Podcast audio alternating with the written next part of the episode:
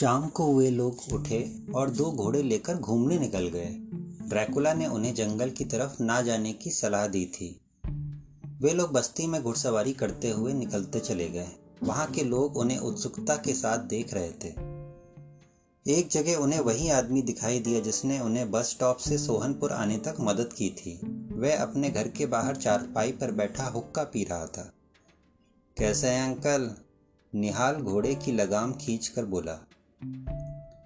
वो ध्यान से उन्हें देखने लगा और पहचानने की कोशिश करने लगा। आप हमें बस स्टॉप पर मिले थे। अच्छा हाँ कैसे हो? लियाकत साहब कैसे हैं? एकदम बढ़िया। झूठ काय बोल रहे हो? आप चुप रहिए। निहाल फिर उस आदमी की तरफ़ पलटा। आप तो मिलते होंगे उनसे? आपका नाम क्या है वैसे? मैं क्यों मिलूँगा? अरे वैसे नीचे आओ तो एक काम की बात बताता हूँ। निहाल घोड़े से उतरा और उसकी चारपाई पर आकर बैठ गया। हुक्का पियोगे? नहीं, शुक्रिया। उसने हुक्के से एक लंबा कश मारा और ढेर सारा धुआँ उगला। निहाल ने नाक पर रुमाल लगा लिया। तुम शहरी लोग कितने कमज़ोर होते हो। एकदम सही कह रहे हैं आप। वैसे यही काम की बात बताने वाले थे क्या आप? नहीं बच्चे, मैं तो मज़ाक कर रहा था।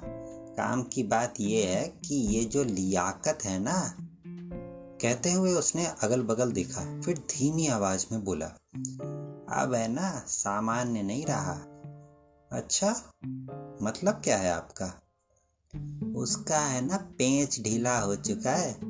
अरे होना ही था। अकेले रहते रहते हो जाता है। जब तक उसकी बीवी थी, बढ़िया था। उसके बाद धीरे धीरे पागल हो गया। ऐसी क्या हरकत की उन्होंने? क्या क्या बताऊँ? बहुत उल जलूल हरकतें और तांत्रिकों की संगत में रहने लगा। तांत्रिक? हाँ एक बंगाली तांत्रिक दोस्त है उसका। ना जाने क्या करवा रहा है उससे। मुझे लगता है अमर होने का मंत्र करवाता होगा। या अपनी मरी बीवी को ज़िंदा करा रहा होगा, क्या पता। निहाल उठ के चला गया। चलता हूँ, अंकल। वो घोड़े के ऊपर चढ़ गया। जाओ बच्चों, पर मेरी बात याद रखना। सामान्य इंसान जंगली जानवर नहीं पालते। वह संदेह भरी मुस्कान के साथ बोला, निहाल और अज़ीज़ आगे बढ़ गए। क्या बोल रहा था वो शराबी? निहाल ने बताया, तुम काय को उसके मुँह लगे? वो पागल है बुढ़ा। पर अगर इस बात में थोड़ी भी सच्चाई हुई तो आप ही बताओ अज़ीज़ भाई, आखिर भेड़िए कौन पालता है? हेलो जंगल बुक में सब भेड़िए इंसान पाल सकते हैं तो क्या इंसान भेड़िए नहीं पाल सकते? निहाल ने अचंबे के साथ अज़ीज़ को देखा। भाई, आज आपने जीवन में पहली बार बुद्धिमानी की बात की है। अज़ीज़ का सीना चौड़ा हो गया। बस्ती पार करके वे लोग बस स्टॉप तक पहुँच गए। उन्हें दूर एक व्यक्ति बैग लिए पैदल आता नज़र आया। ये तो कोई हमारी तरह गिरता पड़ता आ रहा है, अज़ीज़ बोला। आ रही है। निहाल ध्यान से देखते हुए बोला, उसका कहना सही था, वो एक लड़की ही थी। उसने जीन्स टी शर्ट पहन रखी थी। उसके पास बड़ा सा बैग था, जिसे वो किसी तरह से खींचते हुए ला रही थी। लड़की की नज़र उन पर गई तो वो ज़ोर ज़ोर से हाथ हिलाने लगी। अज़ीज़ भाई, आपको बुला रही है? क्या बात कर रहे हो? अज़ीज़ का मुँह खुला का खुला रह गया। वे लोग उसके पास पहुँचे। लड़की बहुत खूबसूरत थी। गोरा रंग, घने काले बाल, तीखे नैन नक्श, नीले रंग की जीन्स और काली शर्ट उस पर खूब जच रही थी। हाथों में लाल रंग के कड़े थे। उसे देखकर अज़ीज़ पल के झपकाना भूल गया। प्लीज़, मेरी मदद करिए, वो उनसे बोली। क्या यहाँ कोई ऑटो, टैक्सी वगैरह मिल सकती है? आप जैसी खूबसूरत लड़की की कौन साला गधा मदद नहीं करेगा? जी? कुछ नहीं, निहाल घोड़े से उतरते हुए बोला, इनकी मज़ाक करने की आदत है। वैसे यहाँ कोई साधन नहीं मिलने वाला। आपको वैसे जाना कहाँ है? मुझे लियाकत खान के घर जाना है। अरे बापरे अजीत के मुँह से निकला। लगता है आपके इस लंबे दोस्त के ऊपरी माले में कुछ गड़बड़ है। लड़की कुछ गुस्से में बोली, अज़ीज़ झट से चुप हो गया। वह सोचने लगा, बेटा अज़ीज़, ये क्या कर रहा है तू? लड़की को देखकर पागल हो गया है क्या? खुद को संभाल। क्या पता तेरी किस्मत में इस लड़की का साथ मिलना लिखा हो। तभी अल्लाह ने इसे सीधे चचा जान के घर भेज दिया। सॉरी जी, अज़ीज़ ने बात संभालते हुए कहा अपुन को इसीलिए हँसी आ गई क्योंकि हम भी उनके घर ठहरे हुए हैं। ओ इज़ इट जी हाँ हमारे भाई साहब लियाकत खान के भतीजे हैं निहाल ने कहा। Oh nice to meet you उसने दोनों से हाथ मिलाया। अज़ीज़ को उसका स्पर्श हुआ तो वो कांपने लगा। अरे क्या हुआ आपको? कुछ नहीं अब उनको थोड़ा सा बुखार है इसलिए कपकपी हो रही है। आ, आपका शुभ नाम? सॉरी मैंने अभी तक अपना परिचय नहीं दिया। मेरा नाम दिव्या सेठ है। मैं एक डॉक्टर हूँ। मैं निहाल हूँ और ये मेरे दोस्त अज़ीज़। लगता है चचा ने आपको बुलाया होगा। नहीं, ऐसा नहीं है। दरअसल वो मेरे पापा के बहुत अच्छे दोस्त हैं। दोनों कॉलेज में साथ थे। पापा अभी अमेरिका गए हुए हैं। उन्हें पता चला कि लियाकत अंकल की तबीयत ख़राब है। तो उन्होंने मुझे बताया और मैं उनको देखने आ गई। अभी कैसे हैं वो? अभी तक तो अपन लोग भी उनसे नहीं मिल पाए। अज़ीज़ सर खुजलाते हुए बोला, क्या मतलब? हम दोनों के पहुँचने से पहले वो किसी काम से कहीं निकल गए। अच्छा पापा तो कह रहे थे उनकी तबीयत बहुत खराब है। कई दिनों से घर में ही आराम कर रहे हैं। यही तो अजीब बात है। अरे कुछ नहीं, नवाब लोग हैं। छोटी मोटी बीमारी से उनका आना जाना थोड़ी ना रुक जाएगा। आप आई। बहुत अच्छा किया। चचा जान, इतने सारे लोगों को देखकर बहुत खुश होंगे। चलिए, अपन आपको उनके महल ले चल सकते हैं। चलिए, अपन आपको उनके महल ले चलते हैं। अज़ीज़ भाई, निहाल उसके कान में फुसफुसाया। कहाँ लाइन मार रहे हो? हिंदू लड़की है, सारे ज़माने से मार खाओगे। तुम पागल हो। प्यार दोस्ती में जात क्या धर्म क्या? तुम भी तो अपन के दोस्त हो। अब आप ज़बरदस्ती दो अलग अलग चीज़ों को ना आपस में जोड़ रहे हो। गलत क्या बोले हम? अरे डॉक्टर लड़की है और आप अमा तो अपन क्या भिखारी हैं? क्या हुआ? कुछ प्रॉब्लम है? दिव्या ने उत्सुकता से पूछा। कुछ नहीं, अपन कह रहे थे कि सोहनपुर में एक बड़ा हॉस्पिटल बनवाएँगे। ये तो बहुत अच्छी बात है, बहुत खूब। चलिए अब चला जाए क्या? बिल्कुल, आ जाइए। कहकर अज़ीज़ घोड़े की तरफ़ चल दिया। जैसे ही अज़ीज़ घोड़े पर चढ़ा, उसने अपना बैग उसकी तरफ़ बढ़ा दिया। प्लीज़, इसे पकड़ लीजिए। फिर दिव्या निहाल के साथ उसके घोड़े पर बैठ गई। अज़ीज़ हैरानी से उसे देखता रहा। उसे पूरी उम्मीद थी कि वह उसके साथ बैठेगी। बैग भारी है क्या? उसे यूँ देखते हुए दिव्या बोली सॉरी अज़ीज़ अजी सॉरी की क्या बात है? ये तो अपन के लिए कुछ भी नहीं है. निहाल ने अज़ीज़ को चिढ़ाते हुए जीप दिखाई और घोड़ा आगे बढ़ा दिया। दिव्या ने कस के निहाल को पकड़ लिया। अज़ीज़ ये देखकर जला बुना जा रहा था। निहाल भाई, तुम्हारा सत्यानाश हो। बैग को किसी तरह घोड़े पर टिकाते हुए वह बड़बड़ाया।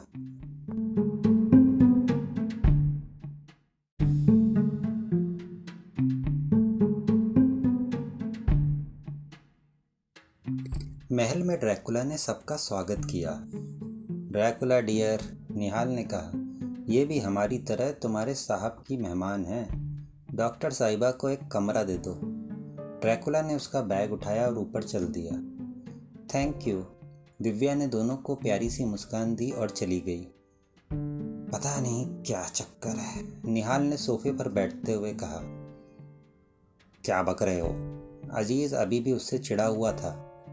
मुझे लग रहा है आप इस लड़की के चक्कर में ज़रूर गधे बन जाएँगे। अज़ीज़ अचानक निहाल को मारने दौड़ा। निहाल झट से कूद कर सोफे के दूसरी तरफ़ आ गया। क्या हुआ? आप तो गधे की जगह पागल सांड बन गए। अभी तुम्हें पीट कर अपन गधा बनाएँगे। गधा नहीं, बल्कि खच्चर बनाएँगे। कहकर अज़ीज़ सोफे पर चढ़ गया। इससे पहले कि अज़ीज़ निहाल पर छलांग लगाता, ऊपर से चीखने की आवाज़ आई। दोनों आपसी लड़ाई छोड़कर फुर्ती के साथ सीढ़ियों की तरफ़ लपके।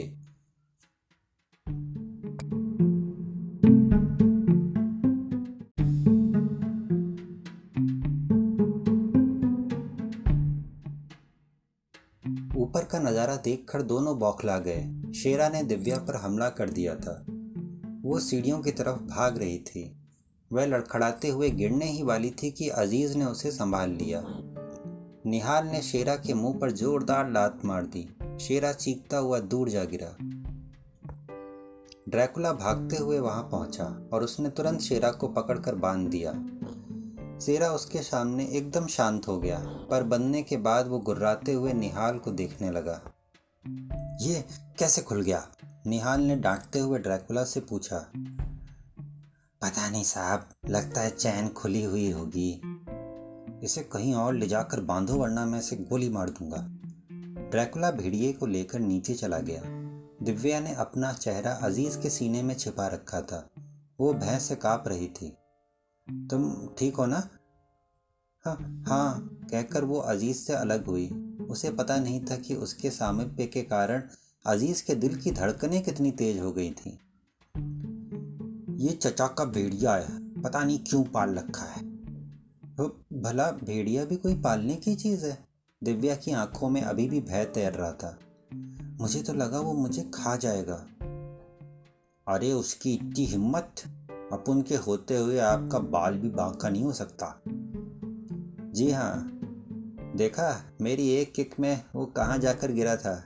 निहाल भी अकड़ कर बोला, आप दोनों को शायद भगवान ने ही मेरी मदद के लिए भेजा है। बहुत बहुत शुक्रिया। ज़्यादा तकल्लुफ़ करने से सेहत खराब हो जाती है। आपके चेहरे का तो रंग ही उतर गया। आप आराम करो फिर खाना वाना खाएँगे। दिव्या अपने कमरे में चली गई। उसके जाते ही अज़ीज़ निहाल पर झपटा। निहाल भाई आप आ, हमारे होते हुए क्यों लाइन मार रहे हो? मैं तो बस आपको सैंडल की मार से बचाने की कोशिश कर रहा हूँ। तुम अपुन के दोस्त नहीं दुश्मन हो। भाई जान देखना, कुछ टाइम बाद आप इसका उल्टा बोलोगे। उसके बाद दोनों नीचे आ गए। डिनर के समय दिव्या नीचे पहुँची। ड्रैकुला सबके लिए खाना लगा ही रहा था कि गेट पर कार के हॉर्न की आवाज़ आई। लगता है साहब आ गए। ड्रैकुला ने खुश होते हुए कहा और बाहर चला गया। बाकी लोग भी उत्सुकता के साथ बाहर निकले। ड्रैकुला ने मुख्य द्वार खोला और फिर एक बेहद पुरानी पर शानदार कार महल के अंदर आ गई। कार से लियाकत खान उतरा।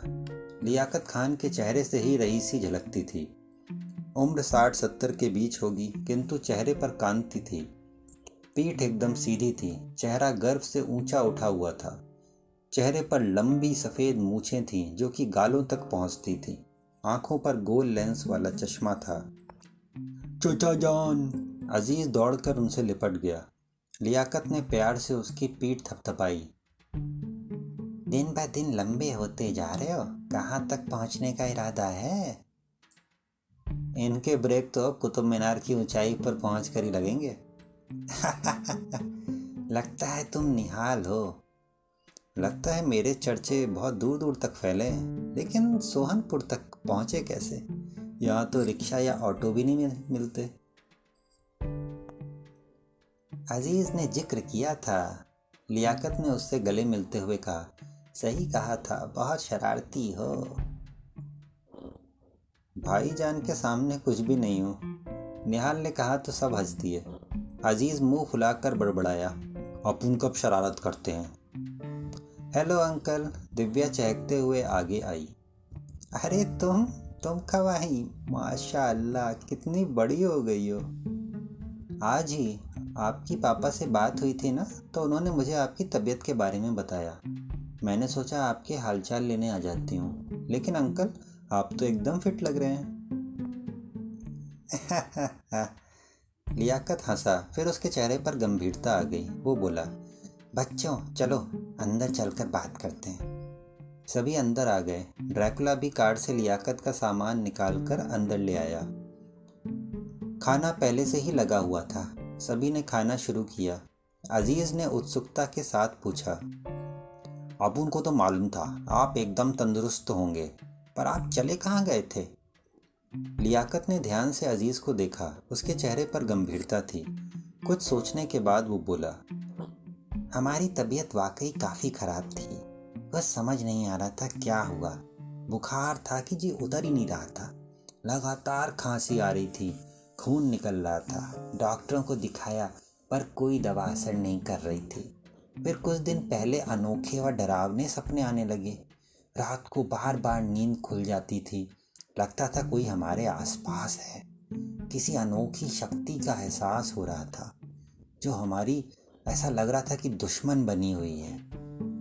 अरे बाप रे! ये सब क्या चक्कर था, चचा जान? यही पता करने हम अपने एक खास दोस्त से मिलने गए थे। वो बंगाल से है और भूत प्रेत जादू टोना के बारे में काफ़ी कुछ जानता है। ओ गॉड, मुझे तो ये सब सुनकर ही डर लग रहा है, दिव्या बोली। आप इन सब चीज़ों पर यकीन करते हैं? यकीन तो नहीं करता था बेटे, पर हमारे साथ जो हो रहा था और उसके बाद हमारे दोस्त की मदद से जिस तरह हम ठीक हो गए हमें यकीन करना ही पड़ा। उन्होंने क्या किया? दिव्या ने पूछा। उसने हमें बताया कि ऐसा हो सकता है कि हमारे ऊपर भूत प्रेत का साया हो। इसलिए हमने उसका दिया हुआ रक्षा कवच पहन लिया। उसे पहनने के बाद से हमें काफ़ी फ़र्क लगा। हम उसी के घर सो गए। दूसरे दिन सोकर उठे तो तबीयत भी एकदम दुरुस्त हो गई। ओ दिव्या के मुँह से निकला। दिव्या जी, देख लो। इस तरह लोगों का इलाज होने लगा तो आपकी दुकान कैसे चलेगी? ऐसी चीज़ों का तो हमारे पास भी कोई इलाज नहीं है। अब छोड़ो इन बातों को। तुम लोग यहाँ आए, तुम्हें देख कर तो हमारी तबीयत और भी अच्छी हो गई। फिर भी मैं कल आपका चेकअप करूँगी। अरे बाबा, कर लेना। पर हम कहना चाह रहे थे कि अब तुम लोग कुछ दिन यहीं रुककर छुट्टी मनाओ। यहाँ घूमने फिरने की बहुत अच्छी जगह है। तुम लोग शहर की भाग दौड़ में रहने वाले लोग हो, यहाँ ताज़ी हवा में सुकून से रहो अच्छा लगेगा। निहाल सोच रहा था कि उन लोगों को आदिवासी के हमले की बात बताए या नहीं। फिर वो ये सोचकर चुप रहा कि उससे लियाकत, नाहक ही परेशान हो जाएगा। भोजन समाप्ति के बाद सभी अपने अपने कमरों की तरफ़ पड़ गए।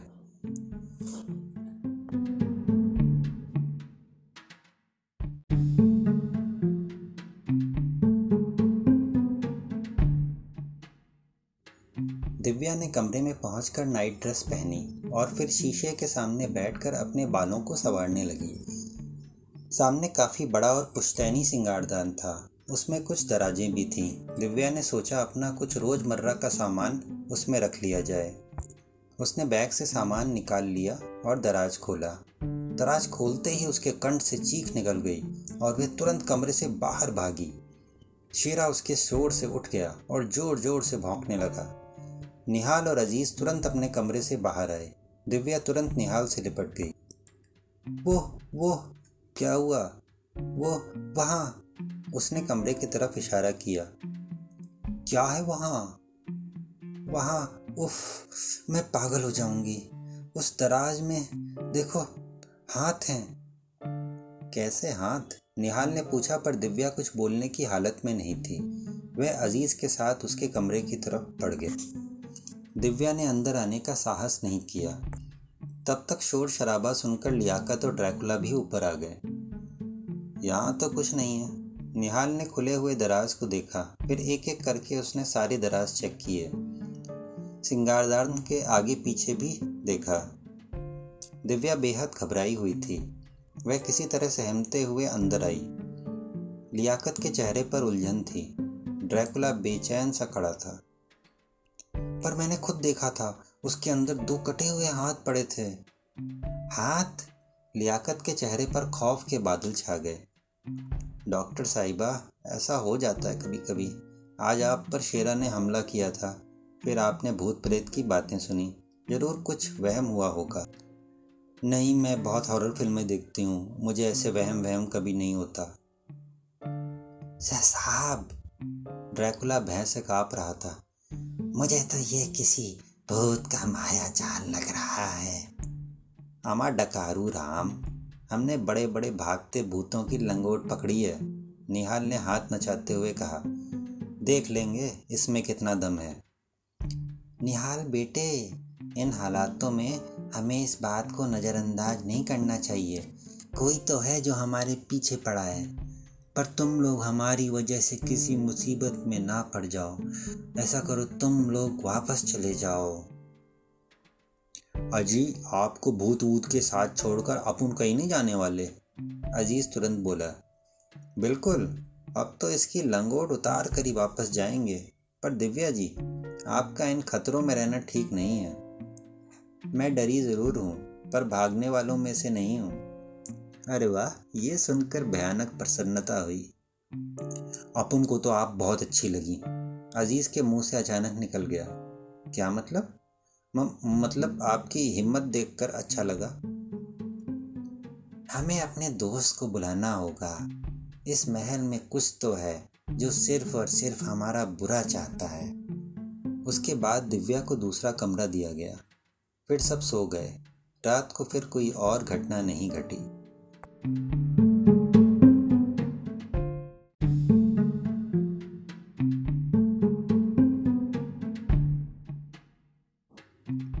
दिन लियाकत ने अपने बंगाली दोस्त को फ़ोन किया और वो दोपहर तक महल में आ गया। उसका नाम आनंद दास था। उसकी उम्र पैंतीस के आसपास रही होगी। चेहरा सावला था, शरीर कुछ मोटा था। वे सबसे मिला। निहाल ने उससे हाथ मिलाते हुए कहा बाबू मुशाय, आपका स्वागत है। धन्यवाद वह मुस्कराया। तो आप भूत भगाने के सारे औज़ार ले आए? निहाल ने उसके बड़े से बैग की तरफ़ इशारा किया। वह सिर्फ़ मुस्कुरा दिया, कुछ बोला नहीं। फिर उसने ड्रैकुला से नींबू लाने को कहा। मैं चेक करना चाहता हूँ कि वाकई महल में कोई अज्ञात शक्ति है कि नहीं। उसने लियाकत से कहा। निहाल कुछ बोलना चाहता था, पर लियाकत ने उसे इशारे से चुप रहने को कहा। अज़ीज़ और दिव्या सब कुछ ध्यान से देख रहे थे। आनंद ने महल के कई कमरों में कपड़े में नींबू बाँध कर रखवा दिए। उसने जब शेरा को देखा तो पूछा, ये कुत्ता है? नहीं, ये भेड़िया है। क्या? वह चौंका। हाँ हम लोग भी जानना चाहते थे, अंकल, दिव्या बोली। आपने इसे क्यों पाल रखा है? पता है, इसने मेरे ऊपर हमला भी किया था। ओह, ऐसा क्या? वैसे तो ये शांत रहता है। हमें तो ये जंगल में मिला था। छोटा सा, प्यारा सा कुत्ते के बच्चे जैसा ही लग रहा था तो हम इसे अपने साथ ले आए थे। आपको जंगली चीज़ें उठा कर लाने का पुराना शौक मालूम पड़ता है? निहाल ड्रैकुला की तरफ़ देखते हुए बोला। लियाकत मुस्कुरा दिया। ड्रैकुला गुस्से से निहाल को देख रहा था। क्या भेड़िया आजकल रो भी रहा है? आनंद ने पूछा। हाँ निहाल ने मुँह बनाया। अब आप कहेंगे भेड़िया रोता है क्योंकि उसे भूत दिखता होगा।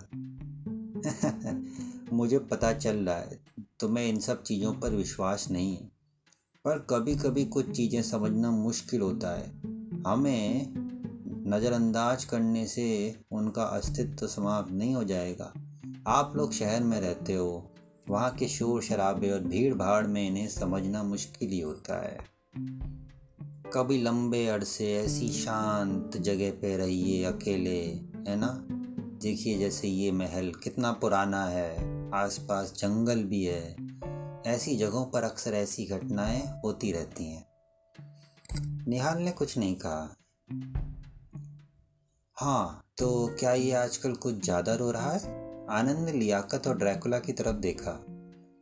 हाँ दास, हमें ऐसा लग रहा है। और जैसा दिव्या बेटी ने बोला, हमें तो आश्चर्य हुआ, क्योंकि आज से पहले इसने कभी इस तरह किसी पर हमला नहीं किया। हम्म यानी ज़रूरत से ज़्यादा आक्रामक भी हो रहा है। कहकर उसने पास जाकर शेरा को देखा। शेरा भी सर उठाकर उसे देखने लगा। आनंद पैनी नज़रों से उसे देख रहा था। शेरा धीरे धीरे गुर्राने लगा। उसकी आँखों से मानो अंगारे निकलने लगे। आनंद धीरे से मुस्कुराया। शेरा गुर्राते हुए अचानक ही उस पर झपट पड़ा। आनंद तुरंत पीछे हट गया। चैन से बंधे होने के कारण शेरा उसे कोई नुकसान नहीं पहुँचा सका। वह ज़ोर ज़ोर से भौंकने लगा। शेरा, शांत! लियाकत चिल्लाया, पर वह चुप नहीं हुआ। लगता है मैं पसंद नहीं आया। आनंद बोला और नीचे की तरफ़ चल दिया। बाकी लोग भी उसके पीछे पीछे आ गए। उनके जाने के बाद ही शेरा शांत हुआ। नीचे आने के बाद आनंद ने सबसे पहले लियाकत के कमरे में रखे नींबू को चेक किया। उसने अपनी जेब से चाकू निकाला और उस नींबू को काट दिया। कटे हुए नींबू के अंदर लाल रंग दिख रहा था। ओह गॉड! दिव्या का दिल दहल उठा। मुझे पता था। ये पक्का भूत प्रेत का चक्कर है। ट्रैकुला बोला, लियाकत के चेहरे पर खौफ था। मैंने लाल रस वाले नींबू पहली बार देखे हैं। निहाल नाटकीय आश्चर्य व्यक्त करते हुए बोला, किस मंडी में मिलते हैं? मिस्टर निहाल आनंद पहली बार तनिक गुस्से में बोला, ये सबूत है, महल का प्रेत गस्त यानी हॉन्टेड होने का। मुझे तो शक है, किस चीज़ पर? नींबू और चाकू दोनों पर। निहाल ने उल्लुओं की तरह पलके झपकाई। तुम कहना क्या चाहते हो? आनंद ने आँखें फैलाई। मेरे साथ आओ। आप सब लोग आओ। आओ, किचन में चलते हैं। कहते हुए निहाल किचन की तरफ़ बढ़ गया। मालूम नहीं निहाल भाई कौन सी खिचड़ी पका रहे हैं। अज़ीज़ दिव्या के कान में बोला, चक्कर देख लेंगे। वह बोली सभी लोग निहाल के पीछे पीछे किचन में पहुँच गए। निहाल ने एक नींबू लिया और किचन में रखे एक चाकू से काट दिया। फिर उसने हल्दी ली और नींबू के अंदर लगा दी। फिर उसने चाकू पर थोड़ा साबुन का घोल डाला और फिर नींबू के दो और टुकड़े कर दिए। देखते ही देखते नींबू के अंदर लाल रंग दिखने लगा। सभी अचंभित रह गए। वाह, क्या बात है! अज़ीज़ ताली बजाते हुए बोला। निहाल भाई, आपने तो जादू शादू कर दिया। आनंद के चेहरे पर उपहास भरी मुस्कान आ गई। इतना विज्ञान मुझे भी पता है, ऐसा करने से लाल रंग हो जाता है। आपने नींबू में हल्दी के घोल का इंजेक्शन पहले से लगाया होगा। मैंने नींबू और चाकू आप लोगों से ही लिए थे, अपने घर से लेकर नहीं लाया था। निहाल बेटे, लियाकत बोला आनंद दास हमारे बहुत पुराने मित्र हैं। इन पर ऐसे शक करना बंद करो। ये जो भी कर रहे हैं, हमारी दोस्ती की खातिर कर रहे हैं। माफ़ करना दास, निहाल एक जासूस है। शक करना तो इसकी फितरत में है। कोई बात नहीं, खान साहब, इसमें कोई बुरी बात नहीं है।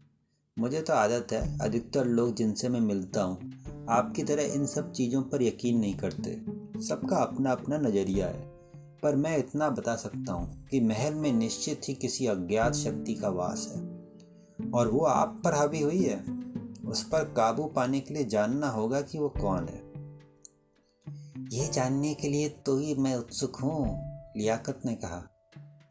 सॉरी बाबू मिशाए, हम भी आपके साथ हैं। चचा जान के पीछे जो कोई भी है, चाहे वो भूत प्रेत क्यों ना हो, हम उससे निपटने के लिए तैयार हैं, निहाल ने कहा। लियाकत वापस बैठक की तरफ़ सब लोगों को ले आया।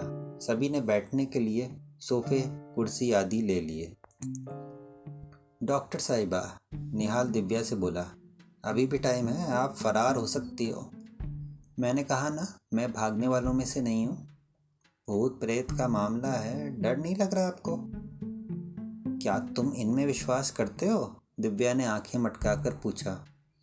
हाँ बिल्कुल करना पड़ रहा है। तुम्हारे कमरे में कटे हुए हाथ भी मिले थे?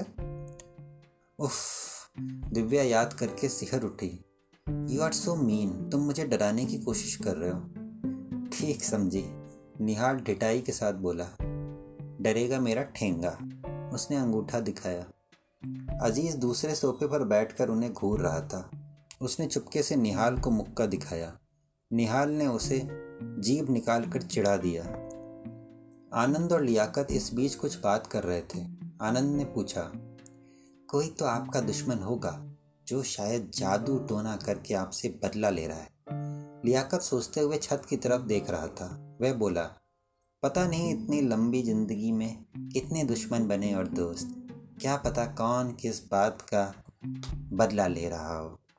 चचा जान, आपने तो बहुत शिकार विकार किए हैं, जंगल में, जानवरों के, शैतानों के शैतान लियाकत ने उसे घूर कर देखा। अरे वही इंसान की चमड़ी वाला शैतान, निहाल बोला। दोनों लियाकत को तांत्रिक की याद दिलाना चाह रहे थे, जिसका ज़िक्र ड्रैकुला ने अपनी कहानी में किया था। तांत्रिक बाबा, उनका मतलब समझते हुए ड्रैकुला बोला।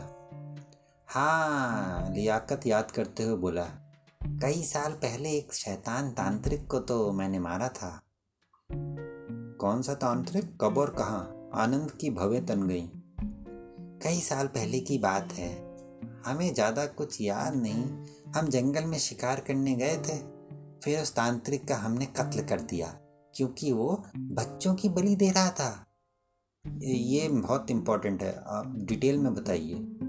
आनंद ने कहा, बहुत मुश्किल है। करीब चालीस साल पुरानी बात होगी। उसका इलाज है मेरे पास।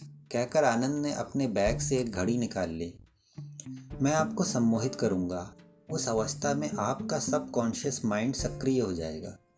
और आपके दिमाग में छुपी उस समय की हर एक बात आप बता पाएँगे। ठीक है, हम तैयार हैं। तो अब आप आराम से सोफे पर लेट जाइए। कोई टेंशन मत लीजिए, पूरी तरह से रिलैक्स हो जाइए। उसके बाद आनंद ने लियाकत की आँखों के सामने घड़ी हिलानी शुरू कर दी। घड़ी को ध्यान से देखते रहिए। आनंद ने कहा, लियाकत उसकी बात का अनुसरण करता रहा। सभी उत्सुकता से देख रहे थे। कुछ देर बाद, अब आपकी आँखें थक गई हैं। अपनी आँखें बंद कर लीजिए। जब मैं चुटकी बजाऊँगा, तब आप जाग जाओगे। लियाकत ने आँखें बंद कर ली। अब आप उस जंगल में हैं, चालीस चाल पहले, जहाँ आप शिकार करने गए थे। इस रात आपने उस शैतान तांत्रिक का कत्ल किया था। अब मैं चुटकी बजाऊँगा और आप शुरू से बताएँगे कि उस रात क्या हुआ था। आनंद ने चुटकी बजाई।